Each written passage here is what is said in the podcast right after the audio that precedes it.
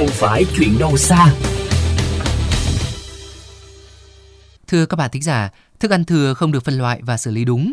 Nếu xả thẳng ra môi trường có thể gây mất mỹ quan đô thị, ô nhiễm không khí, đất, nước và lãng phí nguồn tài nguyên. Phản ánh của phóng viên Hải Hà. Thưa quý vị và các bạn, tại khu vực để rác ở trên đường 19 tháng 5, khu vực Văn Quán Hà Đông, sáng nào cũng có một phụ nữ cặm cụi bóc từng túi ni lông đựng rác để nhặt những đồ nhựa, bìa cắt tông, vỏ hộp sữa xếp ra các túi khác nhau để đem đi bán đồng nát. Cơm, thịt, vỏ trứng trong các túi đựng rác bắn tung tóe ướt nhẹp, bốc mùi khó chịu. Cũng có nhà thì nó có một tí cơm nó rúm ra nó vào cái túi, nhưng có nhà nó đổ lẫn rồi ấy. Bún đậu nước mắm hay những thực phẩm thừa được người bán hàng đổ vào những túi ni lông để bên lề đường là hình ảnh phóng viên ghi nhận tại đoạn gần ngã tư Phủ Doãn Tràng Thi vào khoảng 19 giờ tối ngày 1 tháng 4 vừa qua. Không khó để bắt gặp cảnh này tại nhiều con phố trên địa bàn thành phố Hà Nội.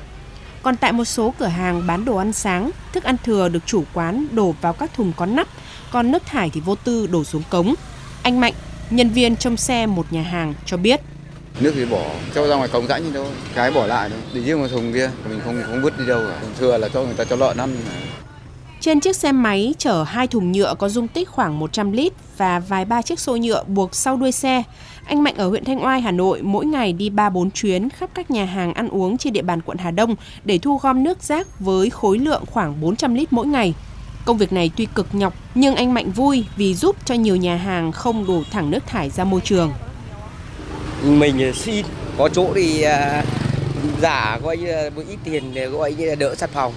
Nó có các bã cơm, các cái thịt ăn thừa, rau cỏ, nó đổ ra cống rãnh là nó lấp hết. Đi lấy cái này là dọn rác trong ngoài xã hội đấy.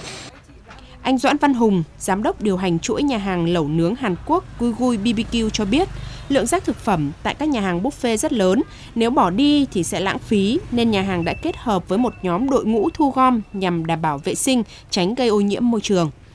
Thông thường hết ca thì là bên nhà hàng sẽ thu gom lại toàn bộ rác vào một nơi tập kết cho vào cái thùng rác có nắp. Đấy, còn nước thì phân loại riêng, rác hữu cơ riêng, rác vô cơ riêng, thực phẩm để riêng. Sau đó thì 10 giờ, 11 giờ là đơn vị mà chuyên thu gom xong về để chăn nuôi. Ngay sau buổi tối hết mỗi ca. Theo một kết quả khảo sát tại Việt Nam, có tới 87% người thừa nhận lãng phí 2 đĩa thức ăn trong một tuần. Gần 50% hộ gia đình quên mất thức ăn thừa trữ trong tủ lạnh.